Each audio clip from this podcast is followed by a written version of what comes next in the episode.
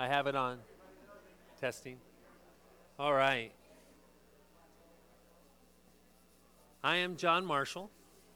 I am uh, had been pastoring the last 21 years in New Mexico, and the Lord's moved us up here, and uh, to uh, uh kind of revitalize, I guess, or revive the the church, the Calvary Chapel there in Nashua. So i am honored and blessed to be uh, able to be able to share with you all. It's been hard having preached for 21 years, not to be behind the pulpit, but God's teaching me other things. Um, I, I do say, as I look out at everybody right now, what a bunch of weird people. There's, there's purpose in that. There's purpose in that statement. Let's pray. Father, we ask that you would just take again this morning and minister to our hearts. Show us just how peculiar we are, each one of us who are in you, called sons and daughters of God the Most High, called to be sojourners, not to plant ourselves firmly in this world, Lord God, but to hold it loosely in our hands as we embrace your kingdom and show this world the glories of your kingdom. We pray, Lord God, that as you minister your word to us, um, that first of all, the words spoken from this pulpit would be yours. Those that aren't, cause them to fall on deaf ears. And, and allow each one of us to leave this morning changed. And you know each one of our hearts. You know where the change needs to happen, God. We love you and we look forward to all that you have for us. In Jesus' name we pray. Amen. I, I titled the message this morning, The Altered Life, and we're going to be in Psalm 16. Um, but I want to open up with a passage from Romans 12, 1 through 2 first. Paul says, I appeal to you, therefore, brothers, by the mercies of God, to present your bodies as a living sacrifice, holy and acceptable to God, which is your spiritual worship. Do not be conformed to this world, but be transformed by the renewal of your mind, that by testing you may discern what is the will of God, what is good and acceptable and perfect.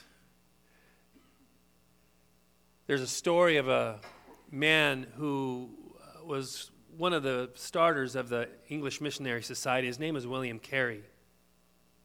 He was one of the frozen chosen of his day. You know what those are? Those are the guys that say God does everything and we don't need to go do anything. But he was reading the Great Commission one day in Matthew and he said, Wait a second. If this was true of his apostles and his disciples, then this should be true of us that we are to go out into all the world and proclaim the good news of his kingdom. And so, what did he do? He packed up his bags, got his wife, and said, We're going to India. And, and he went to India. And everything was just peachy keen from then on out. It was all great. It was all wonderful. Everything worked out perfectly for him. No, it didn't. They lost children to disease. They lost, they had miscarriages. His wife, uh, in, in not being able to deal with all that, lost her mind at some point. For seven years, he worked on translating one of the languages there.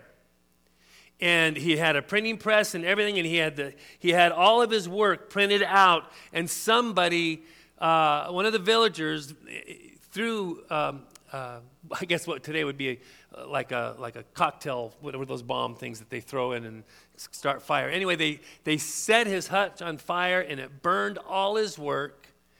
It destroyed the printing press and he began to walk around the next morning and pick up what he could, and he started over. Not swayed from the work God had called him to, despite the trials. So, what sets Christians apart from the rest of the world? What makes us so different? Jesus Christ in Him alone. The fact that He dwells in us and He's called us to a higher purpose, one beyond this place. You see, in Christ, we have a future and a hope no matter what happens here. And as Christians and as Christians and as believers, we live towards that hope. In Christ we have peace and safety because no longer does the wrath of God abide on us. We are not appointed for judgment any longer because we recognize Jesus took that judgment for us and we and through his blood we have peace with God and therefore we have fellowship with God. In Christ we are righteous and we are holy. We are the righteousness of Christ. Uh, we are the righteousness of God in Christ, Paul tells us in 2 Corinthians 5. And in Christ we are content with our lot in life no matter what hand has been dealt us, because our hope is not in this place, in this world, in our elections, in our, in our news agencies, but in a kingdom. The kingdom that Jesus came, by the way, proclaiming almost immediately. And Jesus proclaimed the good news of his kingdom, a kingdom that stands in contrast to the world that is here. On the other hand, people apart from Christ lack hope. They live in despair and they're unsure.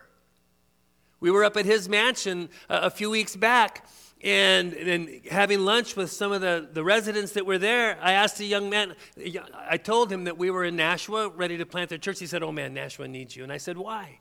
He said, Despair. In Christ we are righteous. I'm sorry, I already read did that part, didn't I? People apart from Christ lack peace and abide in fear because they don't have hope. The wrath of God still abides on them. They may not recognize that. They may not understand that, but the reality of their sin is that God's face is turned against them unless they would receive Jesus Christ. And people apart from Christ are wicked and lost in their sin. People apart from Christ are not content with their lot in life, they always want more. Oh man, I love that iPhone 10s until the iPhone 11 came out. And not the two cameras, but the three cameras. It's just it's just the way we're built, the way we are naturally. And apart from Christ, we can't be satisfied. We cannot be content because there's always something better. There's always something more that we can have, but it will never satisfy. Could there be any greater contrast than these two cultures? The culture of this world and the culture of Christianity.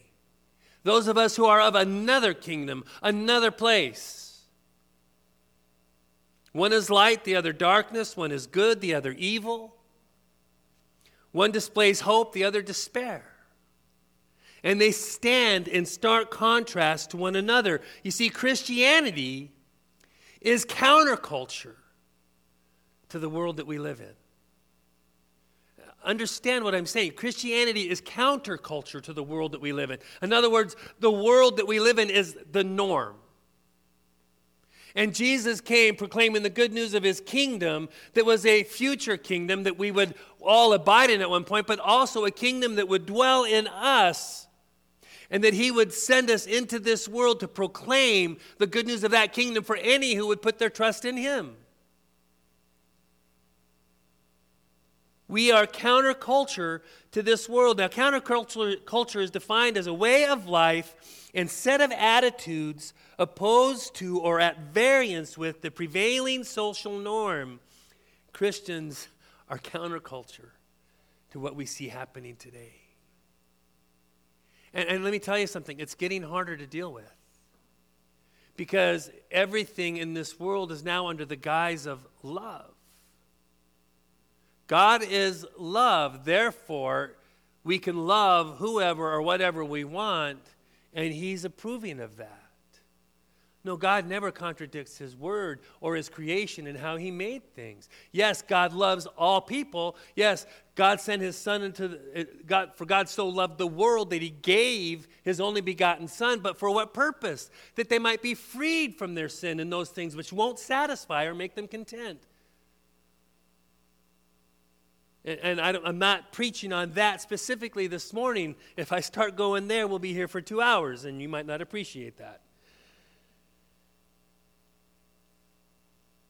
Counterculture defined as a way of life and a set of attitudes opposed to or at variance with the prevailing social norm. Take the Sermon on the Mount. According to John Stott, the Sermon on the Mount is the nearest thing to a manifesto that Jesus ever uttered, for it is his own description of what he wanted his followers to be and to do. Now, again, I'm not preaching on the Beatitudes this morning and the Sermon on the Mount, but I've always struggled with that because I've always seen it as a performance oriented passage. If I do this, then I'm blessed. No, that's not what it's all about. It sets a standard above, any, above what any of us can reach, but it's still His standard. It's still who He says we will be. And when we put our trust in Him, we will be blessed with those things, blessed in that way. So the Christian life and the Beatitudes, or what some would call the blessed life, begins with humility and brokenness. In other words, blessed are the poor in spirit, for theirs is the kingdom of heaven. What kingdoms are we talking about today? The kingdoms of men and the kingdom of, the, of, of, of God. Blessed are the poor in spirit for theirs is the kingdom of heaven. And, the idea is that we come to a place of recognizing that we are absolutely bankrupt morally when it comes to the holiness and the righteousness of God. And, and, we cannot stand before Him and we recognize our sin, our sinful state, and our absolute helplessness to overcome it. And then we mourn over that and we weep over that and we're comforted. Blessed are the poor in spirit. The idea of poor there, by the way, it's, it's the kind of poverty that has you, uh, that is so low and so poor that there's, there's no way out. There's no way out unless somebody would come in and rescue you from it. And we're going to get to that in just a bit. Our life after brokenness and humility continues with meekness. We begin to walk, though we have strength and though we have power, we don't need to be identified by that, but we walk in meekness. Jesus was the most meek man to have lived. He didn't, from the cross, think about this. From the cross, he didn't zap the people that were mocking him, rather, he died for them. He didn't call, which was his right, to call upon God and say, okay, God, I'm not going to do this now, deliver me. No, he came to deliver us, so he suffered what we should suffer. He, it was power under control. We become meek and, and, and we begin to hunger and thirst for what is right and the things of God. We begin to display the mercy that was displayed towards us. We become merciful people towards our enemies, a pure, untainted heart towards God is now ours. And we have a labor of love or a ministry of reconciliation. Blessed are the peacemakers. God has now given us a ministry of reconciliation, reconciling those who are lost to the God who, who sent his son to die for them. And not only that, but we become vessels of reconciliation in marriages and in relationships, in families. We're, we stand in total contrast to the world where the world might look for excuses to get away from the person they, they committed their life to, the church is doing everything they can to keep those two together. Some people don't know this story. John Wesley and, and, and Charles Wesley, brothers. Charles Wesley wrote a lot of hymns. John Wesley preached a lot of sermons, preached to a lot of lost people. And, and, but they were of a higher caste in society. And John Wesley fell in love with a woman who was of lower caste. And Charles said, This is not appropriate. While John was gone, he married her off. Charles married her off. And there was a rift in the brothers' relationship. And then George Whitefield came along and said, There doesn't need to be a rift here. And he stayed with them night and day, reconciling the two until they were reconciled. Oh, that we. as Christians and as believers had such tenacity to make sure two believers would remain together. Blessed are the peacemakers. And one of the things that marks us as blessed is that we will be rejected by those who refuse to be reconciled to God. That's just the way it is. Jesus said, If they hated me, they'll hate you. That's a mark of the blessed life. Now, understand, we don't do these things, as I said, because in order to be blessed, but we do them because we are blessed in Jesus. The plea, therefore, of Paul in Romans 12, 1 through 2 is to live the altered life. And I, and I misspelled it on purpose. Our life has been altered by Him at the altar of the cross.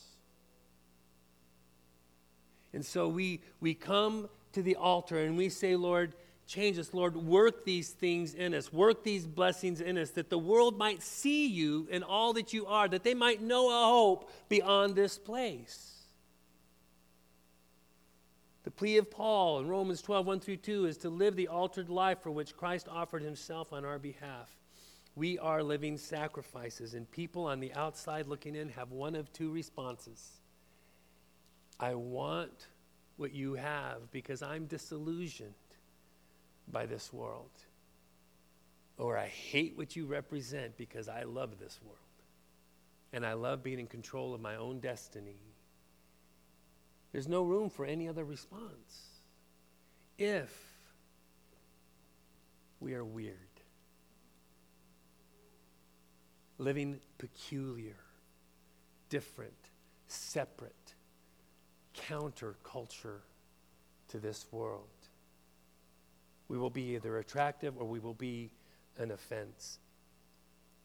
Psalm 16 paints a beautiful picture of a counterculture church uh, by putting on display a culture of trust, uh, a culture of fellowship, a culture of where we place our value, what we put value in, a culture of seeking wisdom from God, a culture of, of help and a culture of joy.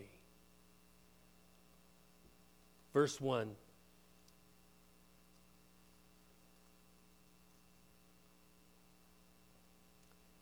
Let's go ahead and read the whole psalm. It is short, and then I'll go back through it. Preserve me, O God, for in you I put my trust.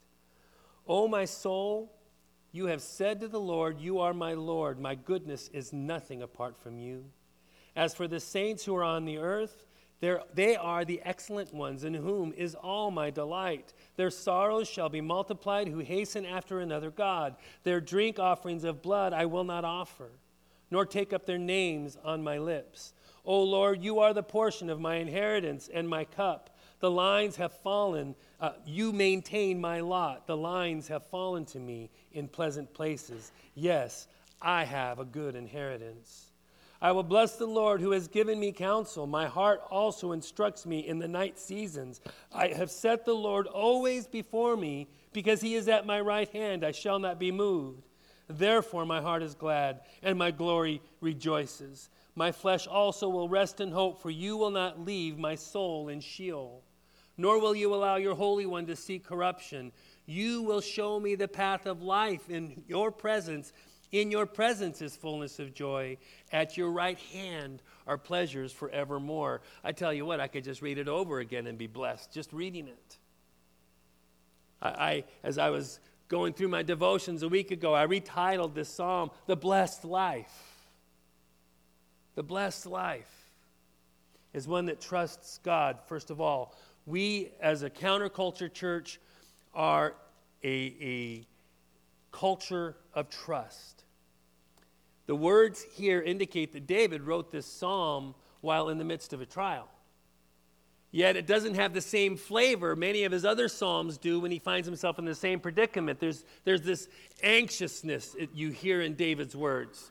There's this anxiety. There's this, God, where are you? God, I'm speaking. Would you? It, but it always comes to the end of it that he knows, okay, God, I may not feel you right now, I may not, but I know who you are. I know you're faithful. I know I'm yours. I know you've got my back. This one, on the other hand, it's, it's um, from a place, he writes it from a place of confidence and peace and rejoicing. It's like, it's like, God, I know this trial is in the midst of me, but I can't help it. I know you've got my back. I know you've got this. I, I rejoice in my deliverance. I rejoice in all that you have in store, even through this trial. God, you're amazing. You're awesome. How is it that he's able to have such peace and joy in the midst of a trial? Because all is well with his soul. He says to his soul, You are my Lord. God, you are my Lord, with his soul. It's one thing to say it with our lips, isn't it? And it's another thing to even proclaim it in front of other people. But to say it to God from the very core of your being, you, God, are my master. I have no control over my life anymore. My life is not my own. You bought me with a price what is what we would say as Christians, right? Jesus, you bought me with a price. I am yours. You are my Lord. It's to say he is our Lord with all that we are, with our whole being. What, what is it that uh, uh, the, the first and greatest commandment? Love the Lord your God with all your heart, mind, soul, and strength with everything that we are. We give, our, give ourselves to Him. And David was okay in the midst of this trial because he had given his soul over to the Lord. You are my master. I may be a king on earth, but you're the king in heaven and you're my king.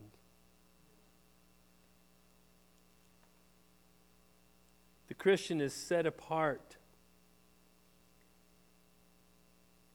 from the world by trust displayed in God during the trial. I have so many examples, and I don't have time to go into all those examples, but I think of somebody like Joni Eareckson Tada. Most of us know who she is. And, and, and I, she wasn't a believer. I don't think she was a believer when she had her injury and became a quadriplegic. Uh, became a, and maybe she was. I don't remember the whole story. But it really came down to a place of her ultimately putting her trust and her faith in God. And though she wakes up every morning weary of this broken body that she lives in, she serves the Lord and she loves Him and she serves others. She has an attitude beyond her circumstance that only God could provide. That's what makes us weird. That's what makes us different in this world. The apostles, when threatened, by the religious leaders and actually beaten for proclaiming Christ, rejoice that they should be counted worthy to, be, to suffer for his name's sake. What a bunch of weirdos, right? Just doesn't make sense. Peter, speaking to a persecuted church, reminds them who they are in Christ. Hey, I know you guys are suffering, but you have a hope that goes beyond this place. You have a living hope. And, and, and you endured this stuff because the reality is you have joy inexpressible and full of glory. Why? The salvation of your souls. So he, he was telling a people who had lost family members, who had been separated from family members, who had lost their possessions and lost their homes because of their faith in Jesus Christ, because they were citizens of another kingdom, foreigners in this land. And he was telling them, Don't worry about it, man. Your treasure is in heaven where moth and rust don't destroy. God is holding it for you, and He will keep it for you until you get there. Therefore, you have joy inexpressible and full of glory.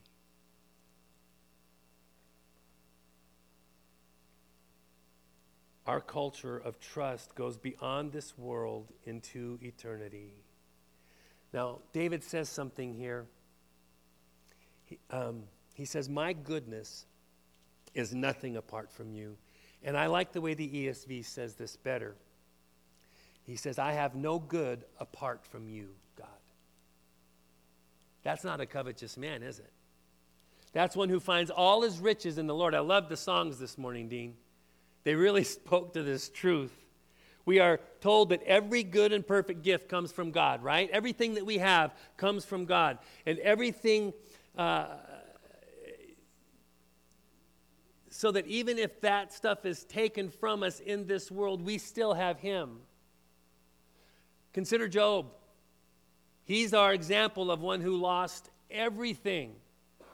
Satan even said, if he loses everything, if he loses his health, if he loses his family, if he loses all his possessions, if his wife nags him, just curse God and die. He'll curse you. God was like, go for it. He says, in the midst of having lost everything, naked I came into the world, naked I leave the world. God gives, God takes away. Blessed be the name of the Lord. How weird. How unusual. How peculiar that is in this world that lives for things and finds their identity in things. This is a culture of trust that looks beyond this world into the kingdom of God. One illustration here of my own life Devin and I went to a marriage retreat in Hawaii. I know someone had to. and we, we suffered. But we went to this marriage conference and, and, and we needed it. I, I needed it. Uh, my wife needed me to need it. and, and amen, brother. Somebody say amen, brother. I rebuke. Oh. Um, and I'm forgetting the guy's name that, that spoke. I mean, Skip was one of the speakers, Skip Heitzig, and then another guy. But he said something. He said, Your greatest need is not to be loved. And in that moment, I went, because I knew he, where he was going with it. Your greatest need is not to be loved. That need has already been met. And I went, Oh, God, you love me perfectly. Even when I fail, your love is still faithful towards me. I will never cease being your child when I'm a numbskull. When I go off and do stupid things, God, you love me not based on my performance, but you love me based on who you are. And, and I began to rejoice in that because, and Devin rejoiced even more because now I was not looking to her to be my source of love. You see, God became my only good. Now, the Bible says it's good to have a wife. The Bible said, as a matter of fact, it said it's not good that man is alone, right? That these, these are good things, but when these things take the throne of God and take the place of God, they become evil, they become bad, they become wrong, and they cause all kinds of havoc in our lives. But when God is our one, is the one, then it puts everything else into order and we actually love more we actually do more. He said, Your greatest need now is to give what you've been given. Verse 3 As for the saints who are on the earth, they are the excellent ones in whom is all my delight. Their sorrows shall be multiplied who hasten after another God. Their drink offerings of blood I will not offer, nor take up their name on my lips. So the church the counterculture church is a culture of fellowship. A culture of fellowship. One of those things that sets the Christians apart from this world is their desire to be with someone who loves their Lord. Is their desire to be with someone who loves their God. And when we step beyond that and we begin to embrace somebody that does not love God like we love God, it's called being unevenly yoked. And, and, and, there's all kinds of problems that come with that. As a matter of fact, David, David goes on to say, uh, uh, uh, um, where is it? Their sorrows shall be multiplied who hasten after another God. That's true of us as well. That's just true of the world. That's what happens. They're chasing after other gods and their sorrows will multiply. But when we as the church look to somebody who doesn't love God like we do, and we expect them to love us, they can't. They're not empowered to do so. We're very different people. We're weird. And they're not in this world. Right? And so so I want you actually to turn with me to Second Corinthians um, 6, because Paul has a lot of strong words to say about this. And it's it's concerning to me that in our Christian in our Christianity, people don't seem to have a sense for what it means to be unequally yoked and what happens. So Paul paints a good picture for us. Um, 2 Corinthians 6. I'm in 1 Corinthians. That's the problem. Just go to the place where you marked it, John. That's all. See, look, I marked it. Verse 13. For if we are, bes- uh, let's go to verse 12. For we do not commend ourselves again to you. Uh, am I in the right place? No, that was chapter 5. I'm like, that is not right. Six, okay. Now, in return for the same, verse 13, chapter 6.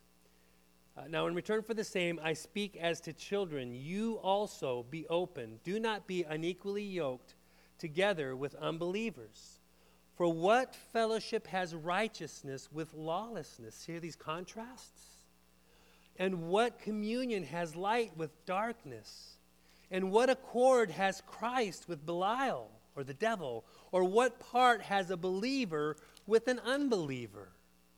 And what agreement has the temple of God with the idols? For you are the temple of the living God. As God has said, I will dwell in them and walk among them. I will be their God, and they will be my people. Therefore, come out from among them and be separate, says the Lord. Do not touch what is unclean, and I will receive you. I will be a father to you, and you shall be my sons and daughters, says the Lord Almighty. Paul is quoting from Scripture, but you, see the clear contrast. Why? Why would we bring into fellowship with the Lord someone who doesn't love him? And we need to be careful in this area. And so, so David says, I delight in the excellent ones. He's not saying, I mean, he's speaking of, he's speaking of his Jewish brethren here. We can read a lot in the Old Testament that show how unexcellent they can actually be. But what made them excellent is God. God is their God. So we have this culture of fellowship. Uh, what makes them excellent is that they are saints, and they are saints because God set them apart and chose them to be His very own. Not when they were a great and mighty people, but when they were small and insignificant, so that it says more about God than it does them.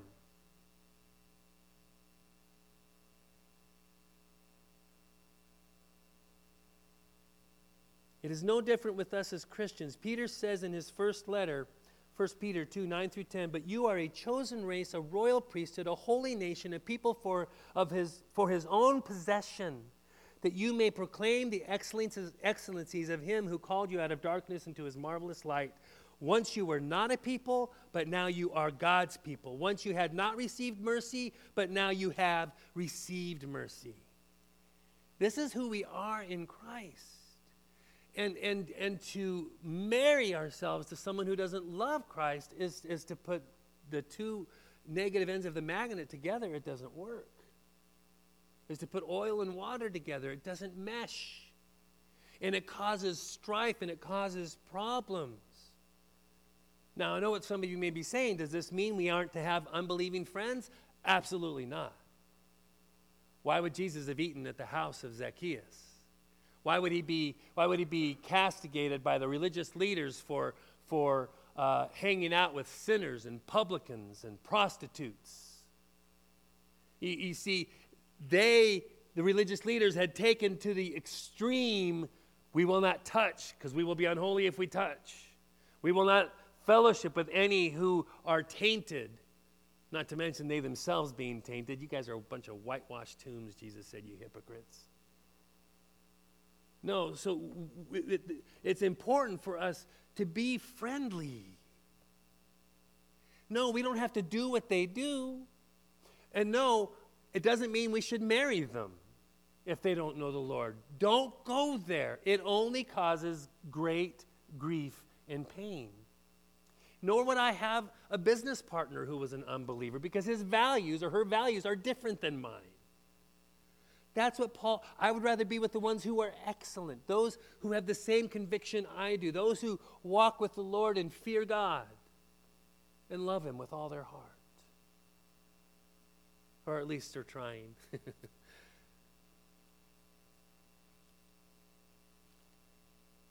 Verse 5, back in Psalm 16. O Lord, you are the portion of my inheritance and my cup. You maintain my lot. The lines have fallen to me in pleasant places. Yes, I have a good inheritance. The, the culture of Christianity or, or the counterculture of Christianity in this world is that we have a culture of wealth the world cannot attain. We have a culture of wealth. Jesus said uh, uh, in his Sermon on the Mount that saints are to store their treasures in heaven, where moth and rust don't destroy. Don't, don't raise up for yourself treasures on earth where moth and rust destroy. That's the hope of the unbeliever, is that everything they possess in this world can be taken from them in a moment. But Peter says to the believing church, hey, what's been taken from you in this world was going to perish anyway. Serve God, live for Him, be obedient to His command, store your treasures in heaven, and, and He will hold them for you until you get to that place. The number one issue in almost every election is, is the economy. Unless there is a war happening, it's always the economy. And if the economy is good, Reelection usually takes place. If the economy is bad, let's try somebody new because, after all, this is my security we're talking about here. And that's what the world has hope in, is our politicians. Yeah. I don't care what side they're on, they're a mess. And they're not my God. My God is an ever present help in time of need. My God can provide for me according to his riches in glory. 1 Peter 1 3 through 4 Blessed be the God and Father of our Lord Jesus Christ. According to his great mercy, he has caused us to be born again to a living hope through the resurrection of Jesus Christ from the dead, to an inheritance that is imperishable, undefiled, and unfading, kept in heaven for you. When you think of the opening verses of the Beatitudes, blessed are the poor in spirit, for theirs is the kingdom of heaven.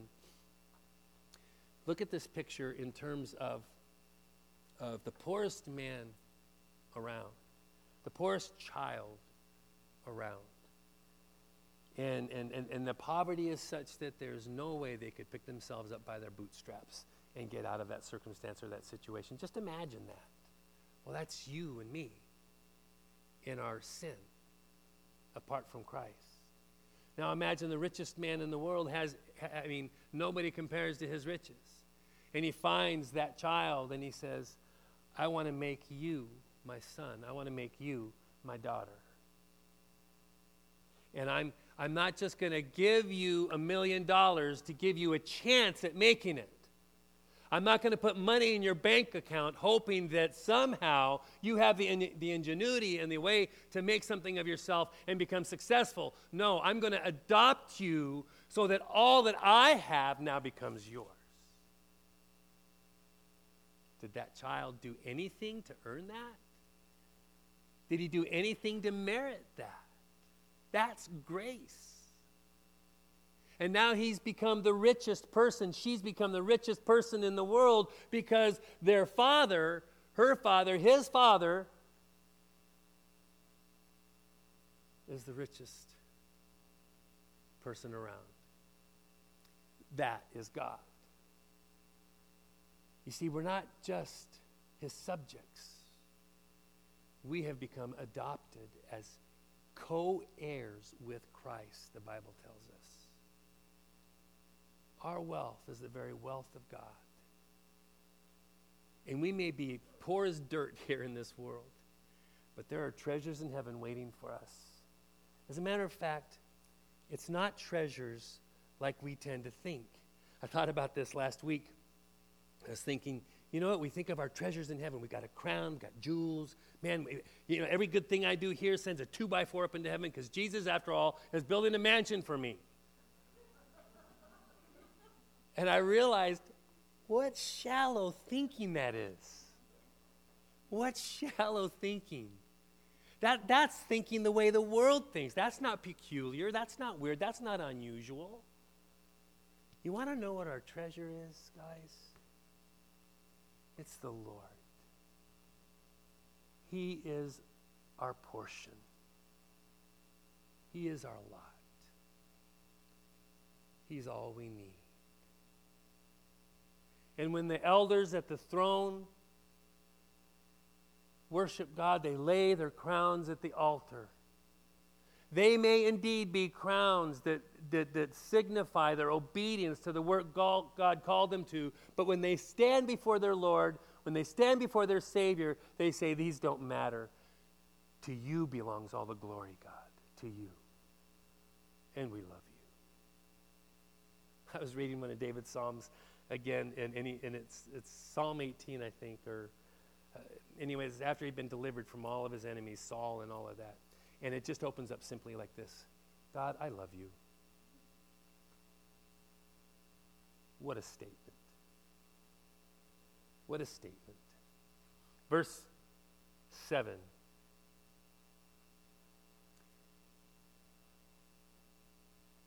I will bless the Lord who has given me counsel. My heart also instructs me. In the night seasons, I have set the Lord always before me because he is at my right hand. I shall not be moved. The Christian, um, the counter Christian, the counterculture of the Christian in this world is a culture of prayer. A culture of prayer that says, God, I need you. God, I love you. God, I can't live in this place apart from you. God, you are my ever present help in time of need. It, it's a culture that says that, that it's, it's not the American kind of mentality that says, pick yourself up by the bootstraps and make something of your life. No, it's the attitude that says, God, I need you to make something of my life because I mess it up. It, it, it is this humility that says, God, I need you. I need your help in this, or I'm going to mess the whole thing up. In one particular instance, uh, uh, one particular instance saw David come home to a disaster when raiders had destroyed his village and taken everything, including his wives and his children, all his men's wives and their children. And the people were grieving and they were mourning his, his soldiers. They were mourning, they were grieving. And, and David got really concerned because they began to pick up stones. And they began to look at David. And they began to say, This is your fault. Turn with me to 2 Samuel 30, verses 1 through 8. Let's read that account just a little bit because it's just so much fun to read.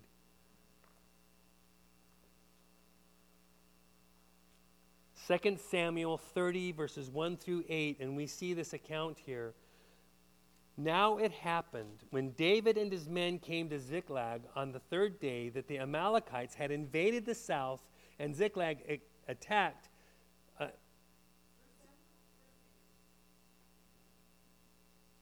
yeah, was that was that not Second Samuel? Oh, Second Samuel, First Samuel. I'm sorry. I turned to the right place. Where were you guys? Where I told you to go?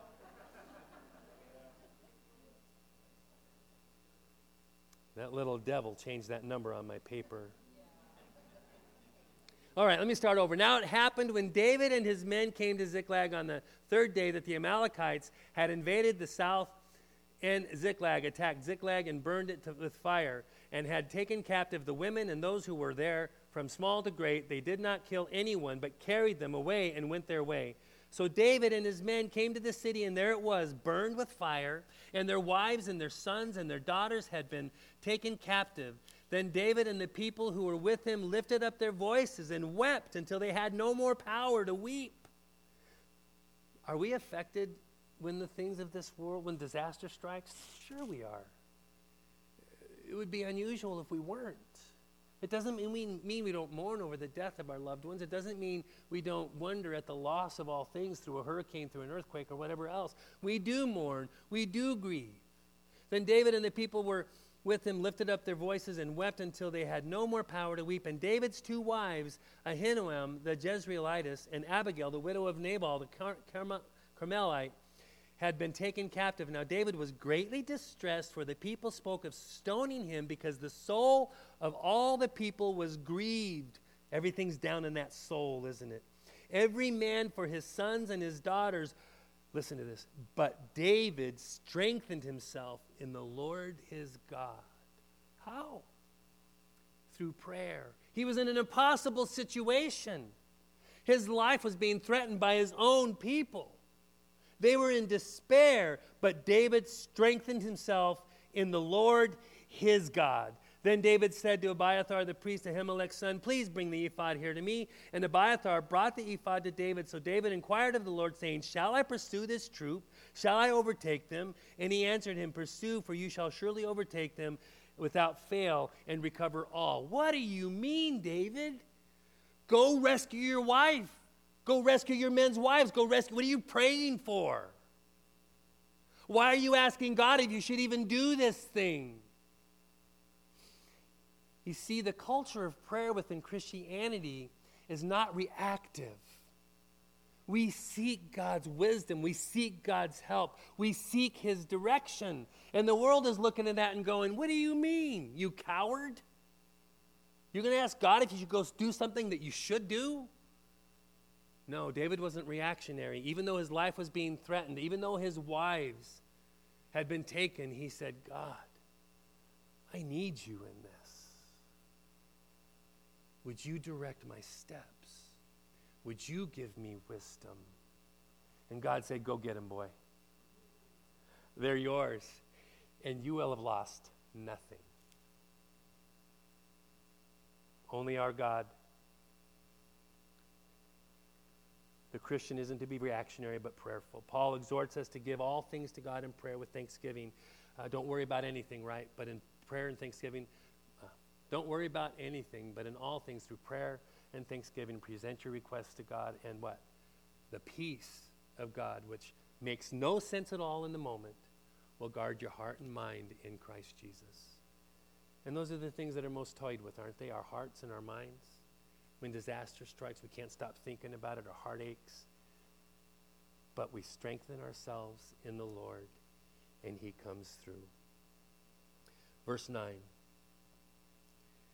Moving right along. Therefore, my heart is glad and my glory rejoices. My flesh also will rest in hope, for you will not leave my soul in Sheol, nor will you allow your Holy One to see corruption. You will show me the path of life, and your presence is fullness of joy. At your right hand are pleasures forevermore. We live in a culture of praise. The church is a culture of praise and adoration to their God. All that David, therefore, all that David has already said produces praise in his life. His whole being wells up, his whole body with, with joy and rejoicing. God, I love you, he said in, in Psalm 18, I think. You can look it up. God, I love you, he says many times in any other Psalms. His whole being wells up with joy. Why? Because his hope goes beyond this place into eternity. His, his, all is well with his soul. All is well with his soul.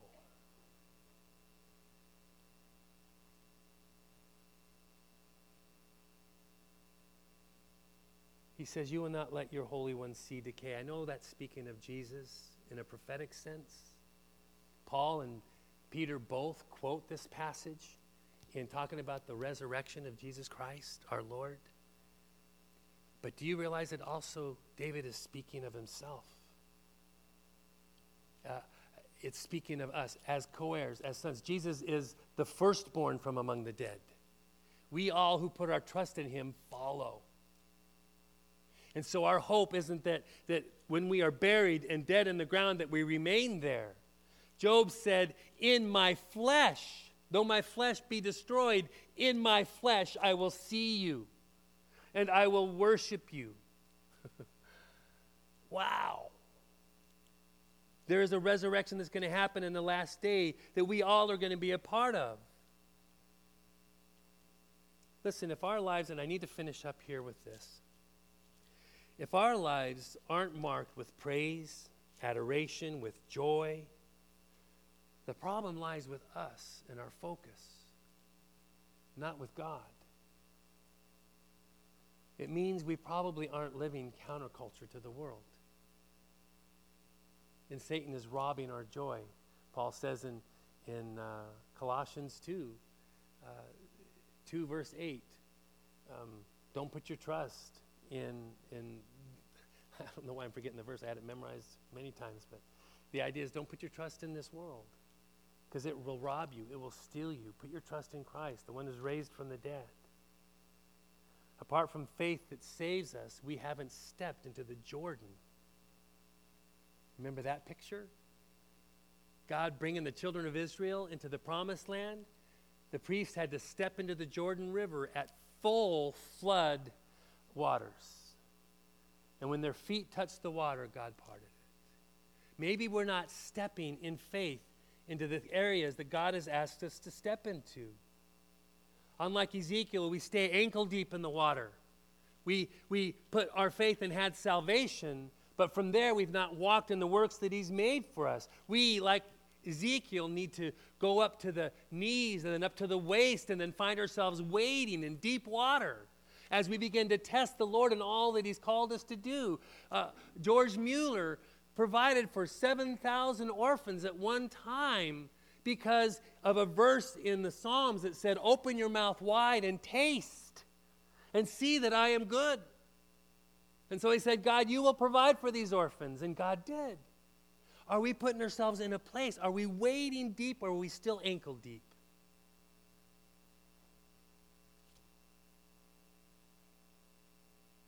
If we lack praise, maybe we lack fellowship with those who wade deeper.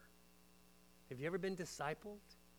For that matter, those who are wading deeper, have you looked at someone in this room, in this place, that needs discipleship?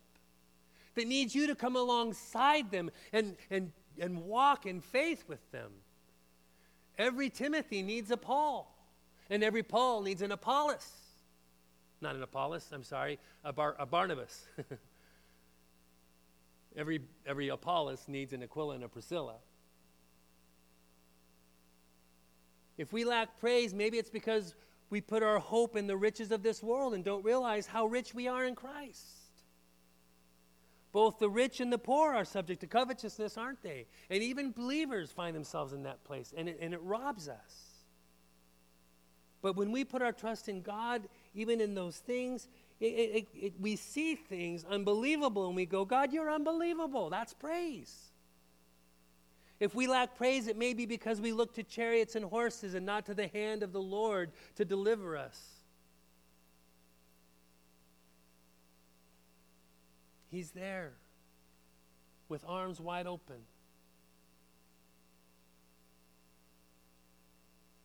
Do you know what eternal life is? Jesus actually defines, us for, defines it for us in John 17. He said, You've given me the power to give eternal life, and this is eternal life. That they may know you, the only true God, and Jesus Christ, whom you have sent. You know what that word know is? It's koinonia, it's fellowship, it's intimacy, it's relationship, it's back and forth. It's God, Daddy, God, my Father. Yes, Son. Yes, child. What can I do? Let me tell you about, about my amazing creation over here. Let me tell you about the wonder of the peanut since you asked, George Washington Carver. There's mis- it is the right of kings to unfold the mysteries of God. Do you take up your, your royalty? You are a royal priesthood, a holy nation.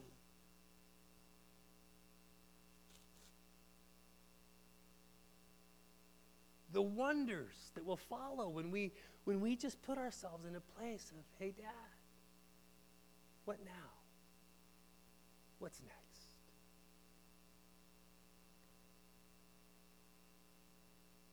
I opened with the story of William Carey. I want to close with the story of Jim Elliot and his friends.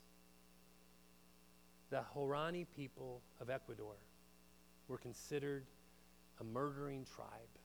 60% of the deaths in their tribe were by murder, which is the result of envy, right? And missionaries stayed away, and Jim Elliot and his friends, Nate Saint and the others, were told stay away, but they said no. We need to go to these people. And of course, they ended up, just as people said, murdered. All four of these men, seeking to bring the love of God, the love of the kingdom, the love of the gospel. They were murdered by these men. Some of you might not know the story that happened afterwards. A year later, the wives with their children went to the same tribe. and they won them to the gospel. That's weird. What are you thinking? Taking your children into harm's way? You yourselves as women? As women? No men to go with you? What, what's wrong with you in this man's world? It is a man's world. What's wrong with you people? God. God is what's wrong with us. This is what He's called us to do to go. To go into all the world and proclaim the gospel, and the whole village gets saved. they became they became lovers instead of murderers because of the faithfulness of these grieving women who would not let their husbands' lives go for naught. But as seed fall on the ground and die, it can bear no fruit. What drove them to show such mercy to the people that murdered their husbands? The love of God compelled them. Like Jesus, they came proclaiming the good news of his kingdom where people didn't murder others anymore. Jesus called us, he empowered us to be witnesses in this world. You will receive power, he said, when the Holy Spirit has come upon you, and you will, you will be my witnesses in Jerusalem and in all Judea and Samaria and to the ends of the earth. Let's get out of the ankle deep water. Let's at least go up to the knees. The praise coming from your lips as God begins to do things will be astounding. As we get ready to take communion, I think Anthony is going to lead that. Let's consider these things. Let's ask God, God, where is the praise coming from? Where is the praise coming from? Do I need to wade deeper? Let's let him do that work in our lives. Go ahead, Anthony. I think you're.